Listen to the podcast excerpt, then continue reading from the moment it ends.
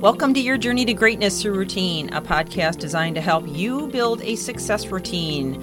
My name is Michelle Steffes, and I'm author of the book, and I'm excited to come to you today with more insights and ideas to accomplish your success routine because it's not the big things we do, but the little things we do every day that make the biggest difference. So let's get on with the podcast.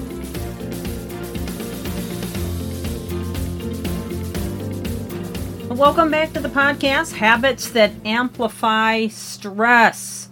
We need to work on this, all of us, with all the stressors that are around us right now. This is so critical. I want to give you just a really quick recap of what we've covered so far. Yesterday we talked about over caffeinating, and I want to just add a caveat to that. I, I talked about some pros and cons that I found in a study from Harvard School of Public Health, and that, that actually that source was from 2012. Uh, it's a little bit aged but definitely had some interesting information. But what I want to say to you about it is basically when it comes to caffeine, you have to go according to what your doctor says and also what is tolerable to you. And I know me, me personally, I can't have more than one or two cups of coffee a day, and I do get the jitters. So I have to be really careful. And I know people that can't tolerate caffeine at all. That it is, it just puts them over the edge and gives them stomach aches and indigestion and all sorts of things. So, uh, again, I said this yesterday, and I'll say it again: it's not one size fits all. Uh, we also talked a day before about people pleasing and uh, or no, i rather uh, living with clutter. We talked about what that does to your brain. Then and then we before that we talked about people pleasing, especially learning to say no, um, neglecting me time or at least time for yourself and investing in yourself. Over analyzing, we talked about that uh, quite a bit. And then we also mentioned uh, procrastinating. So we've got a few more to go here. Not a whole lot, but we'll see how much we can get through today. The next one on my list is self depreciating. Self depreciating. Or I guess I'd like to translate it as beating yourself up, which how many of us are guilty of that? I think pretty much everybody. If you were all in the room with me right now, I think I'd see hands going up everywhere. This is a big problem for people. I would say if someone asked me, you know what, in all the years that you've been coaching people, what is the number one thing that you think people struggle with the most? And I'd say it's this one right here self depreciating, cutting yourself down, being hard on yourself, beating yourself up all the time. You you know, you've heard it said, we are our own worst critics, and man is that ever true.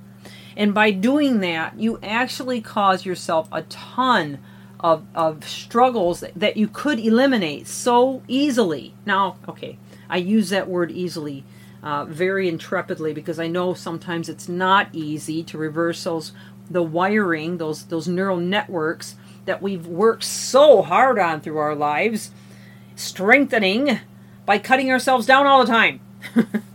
we have to work on that, okay? And it takes a while to unwire something. So, this is why, if you do it correctly, affirmations can really, really help. Um, you know, making sure that you say nice things about yourself, that you celebrate the things that are wonderful about you, that you have a sense of gratitude every day and speak gratitude about the things and the benefits and the giftings and the talents and the experience that you have. Recognize that you're human. Learn to forgive yourself and, and make yourself a priority, which is why we talked earlier about the me time and how important that is and what it does to us when we don't do that. But when you're dissing yourself all the time, it causes an enormous amount of stress. Definitely releases a ton of cortisol, definitely suppresses melatonin so you can't sleep at night. It also suppresses serotonin, oxytocin, dopamine, all the happy drugs or neurochemicals that we release when we are feeling good about ourselves, when we're feeling a sense of progress, when we're feeling like we're contributing back to causes better than ourselves. You know, and, and these are the kinds of things that we need to think about consistently and become very aware of. You know, you might not see har- any harm in rejecting a compliment or joking about yourself about how stupid you are. But you know what? Your body does not like that. All right? If I could hook you up to a machine and show you what's happening to you internally when you do that, I think you'd be shocked and mortified. Because as much as you might say you're joking around or you know, consider, hey, you know what, everybody else does it, so what's the big deal, right? I'm just that way. It really does matter, okay? Words are powerful, whether they're internalized or spoken outwardly. So when you self depreciate, you can lead yourself right into depression so fast. I want you to think about maybe somebody in your life right now, okay, or maybe from your past that that talked themselves right into depression. In other words, they were always cutting themselves down, feeling bad about everything they did, didn't feel like they could do anything right, felt like they were worthless, you know, devaluing any kind of contribution that they would offer to another person, you know, always feeling like Eeyore, basically, from uh, Winnie the Pooh, if any of you remember Winnie the Pooh and Eeyore.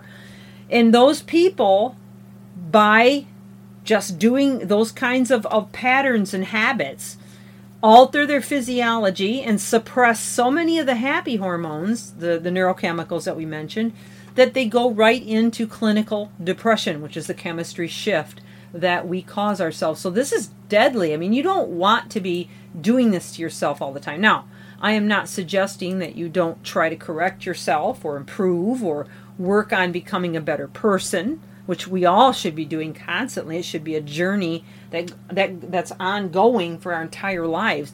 I'm not suggesting that we don't do that. We we need to do that. We need to always strive to be better, okay? And we always need to reflect on mistakes we've made so we don't make the mistakes again. But what I am talking about is where we're constantly bathing our brains in this attitude of you know utter you know worthlessness and, and just beating ourselves up every time we make a mistake or don't do something exactly right that is horrible you know it's ragging on you and and then it teaches others to rag on you too they, and they do because they think well hey she's doing it to herself or he's doing it to himself then i can do it too right you know it's just it's a bad habit all the way around something you need to snap out of real quick if you want to end some of the stress that you're under well, I hope this has been helpful to you. We're going to move on to the next one tomorrow. This is Michelle Steffes, your journey to greatness through routine. Hope you're enjoying this series. If you are, please share it with someone it may benefit. And I always love reviews, so if you have time, leave me a review. I don't ask for them very often. And I would also encourage you to get the book, Your Journey to Greatness Through Routine. Have an amazing day and keep reaching higher.